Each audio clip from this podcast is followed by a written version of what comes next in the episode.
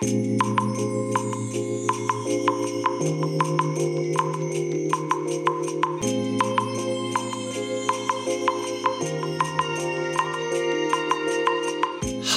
皆さんこんにちはこんばんは。お疲れ様でございます。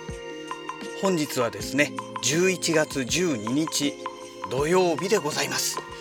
えーとねもうねお仕事が終わりましてこれから帰るところなんですけども。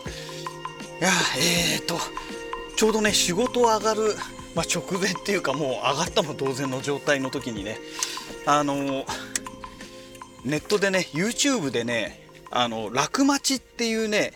YouTube じゃないや楽町っていうウェブサイトがありまして、まあ、不動産のね投資系のねなんか情報を扱ってる、えーそういうサイトなんですけどねもう結構前からあるサイトなんですけどもえっ、とここの YouTube チャンネルですね。それがねたまたまおすすめ動画で出てきたんですよ。で、まあ、どんな内容の動画なのかというと要は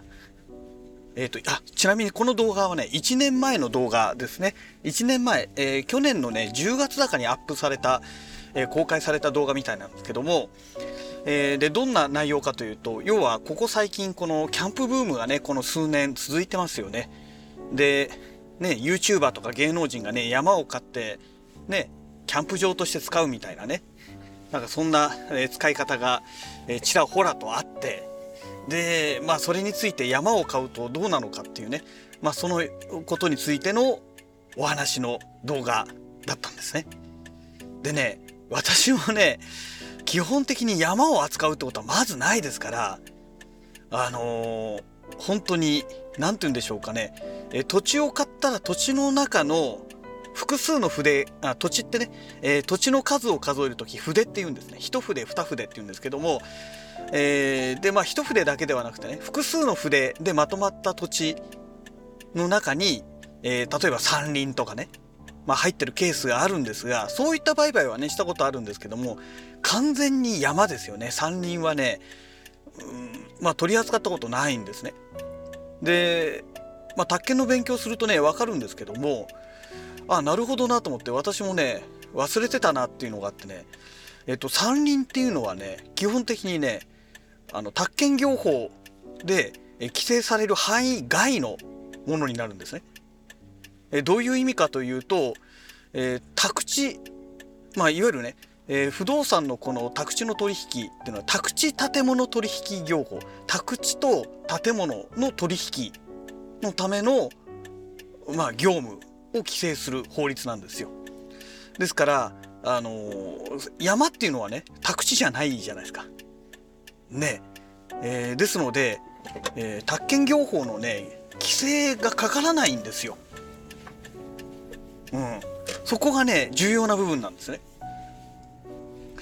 えーその関係でねその動画の中に出てきたのが、まあ、仲介業者からその山を買って、えーでも重要事項説明がなかったと。だから、えーそのねどういう規制があるか知らないで買ってしまって、えー木を切って、えーそこに山小屋を作ったそしたら環境省からね、えー呼び出しを食らってあんた犯罪行為をしてるよと、えー 言われて大変な状態になってるっていうねまあそんな動画がアップされてたんですけどもでね宅地じゃないから当然重要事項説明はいらないわけですよ。でもまあ確かにいらないんだけども仲介業務でやったらね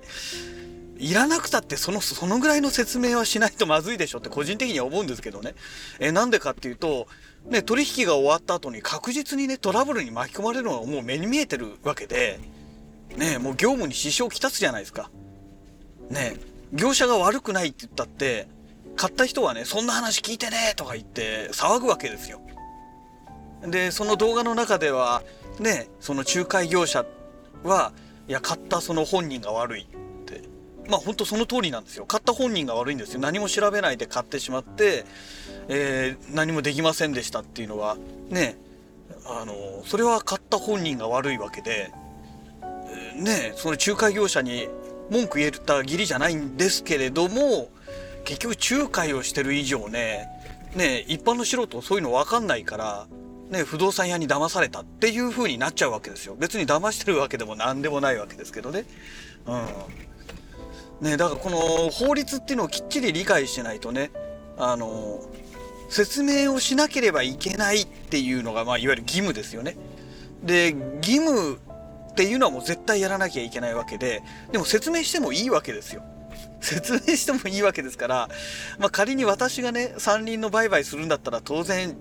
重要事項説明はしますよね。うん。後でなんか文句言われたくないですからね。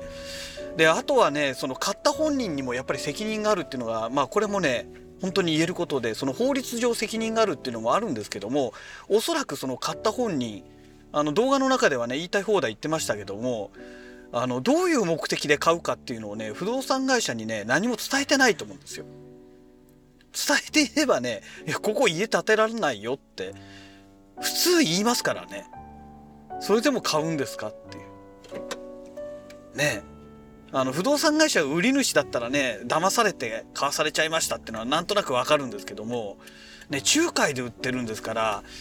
ねで仲介手数料なんかねもうたかが知れてますよそんな山一つ買うのにね、うん、そもそもの金額大した金額じゃないですから。だから多分買った本人がね何も言わないで「あ山ください」みたいなね「りんごください」みたいな感じで買いに行ってると思うんですよ。あれもう契約書めんどくさいからいいよもういいよもう大体わかるからいいもうここ名前書きゃいいのね。じゃあお金払ってはいじゃあこれであと登記お願いしますみたいな。多分そんな感じなんだと思うんですよ、だからね買う方にもねやっぱりね法律上以前の問題であれ多分相当な買う方にね問題があったんじゃないかなって私は思いましたね。うん。でやっぱりねこの3人の売買っていうのはね基本的にねもう、あの、開発行為になりますから、金かかるんですよ、めちゃくちゃ。で、動画の中でも言ってますけど、住宅がね、近くにあるとかもう買わない方がいいっていうのは、もうこれもう当たり前の話で、ね、あの、もう責任をね、持たされちゃう。で、これ住宅が近くじゃなかったとしても、例えばね、あの、道路が、に接してるとかね、えー、なってくると、でなおかつその道路管理者ですよね、まあ、自治体だったり警察署だったりね、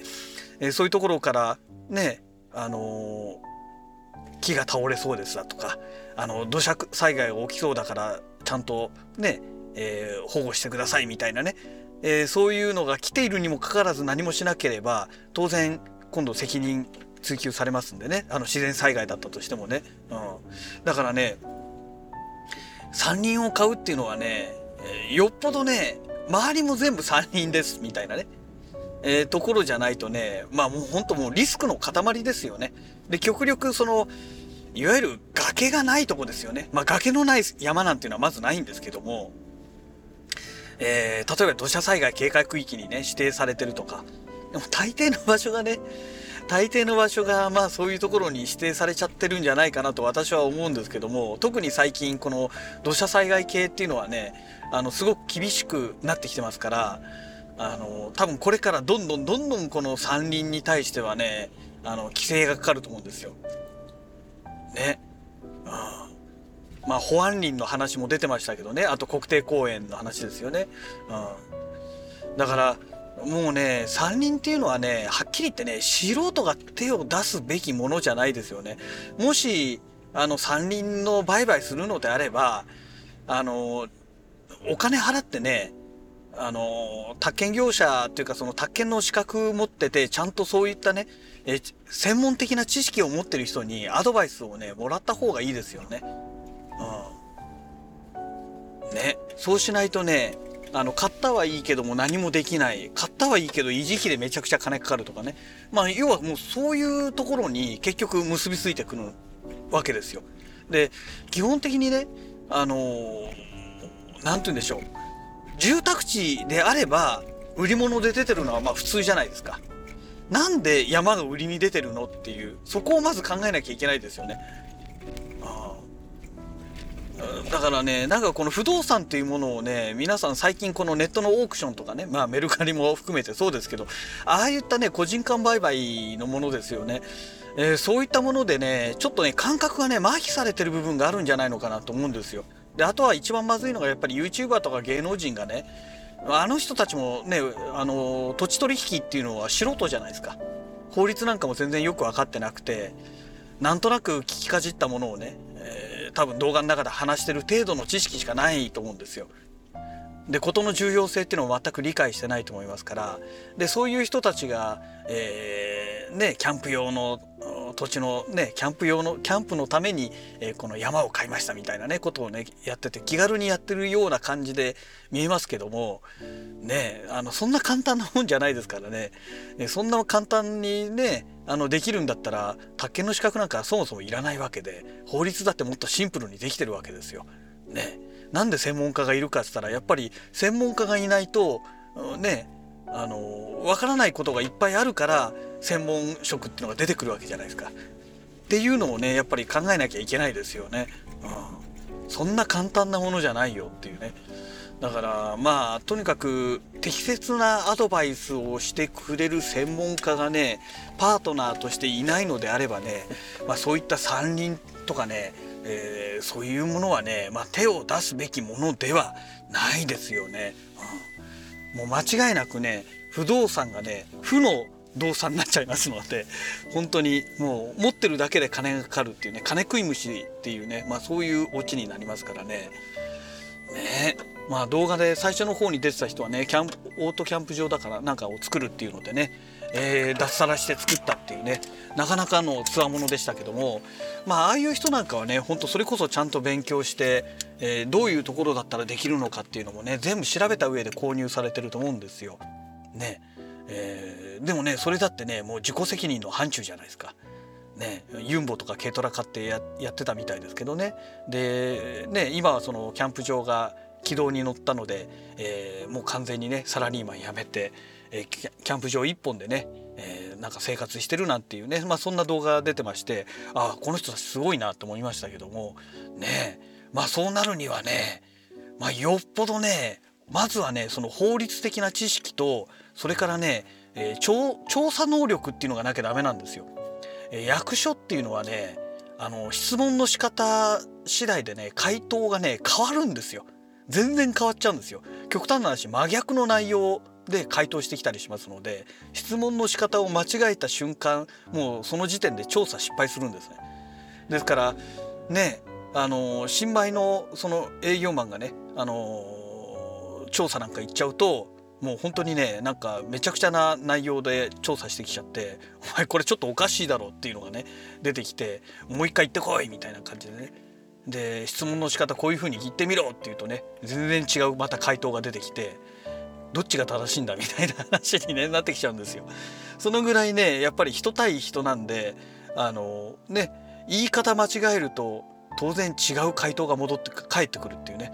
えだからねあのなんだろう誰が言ってもねあの同じ回答が返ってくるものではないということなんですね。うん、質問の仕方次第で、えー、回答が変わるという部分がありますから、まあ、そこはね人間だからもうしょうがないでしょっていう話なんですけどもまあそういうものもあるんでねあの一般の素人さんがね行ってね何も訳も分かんない状態で聞いてもね向こうもね何を聞きたいんだっていうのが分かんなかったりしてですねあのものすごい時間かかっちゃったりとかねたまに私がねやっぱりあの物件調査でね役所周り行ってるとねあの本当にあこの人一般の人だなっていうのが見ればすぐ分かりますのでやたらと時間かかってんですよ。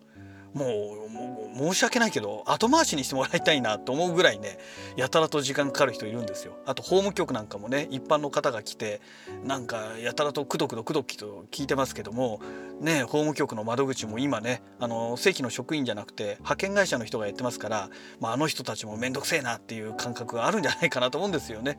あの宅建業者の、ね、人たちであればもうプロですからパパパってきて「はいはいはいはい分かりましたあこれどうですか?」ですかってもう通過でねさささって話が通じますから彼らもすごい楽なんだと思うんですけども。なのでそのぐらいねやっぱり一般の人ってまあしょうがないんですよね。もう慣れてないし知識もないから。だから質問の仕方も分かんないから。だからねあの5分で終わる話が20分かかっちゃったり30分かかっちゃったりね、えー、するんですよね。うん。だからまあねあのまずはね勉強してくださいってとこですよね。あのそんな窓口っていきなり聞いたって基礎知識がなければ何言ってんだかよく分かんないって話になるんで。ね、あの YouTube でも探せばね多分宅建のね話とかいろいろあると思うんですよ。で参考書もねあの問題集買うだけでもね全然勉強になりますからあのああいう問題集やってね宅建の勉強もうペーパーでも問題ないと思うんですよ。まず知識がなければ役所に行って聞いたところで理解できないですからだからまずはそのねそういうことをやるんだったらまず宅建の勉強しましょうっていうね失敗しないためにもね、うん、最初につまずいちゃうとねもうそこで全部終わりになっちゃう可能性高いですからね。あの山林が安いっつったってねやっぱり数百万、うん、最低でもしますから、うん、で逆にあの100万200万で買えるようなあの山林なんていうのはもうね基本的にはもう何もできないものだと思っといた方がいいですね。非常にやばい。土地だと思います。はい、えー、まあそんなわけでもうねとっくにあの自宅に着いておりますので、えー、本日のねラジログはこの辺りで終了したいと思います。それではまた。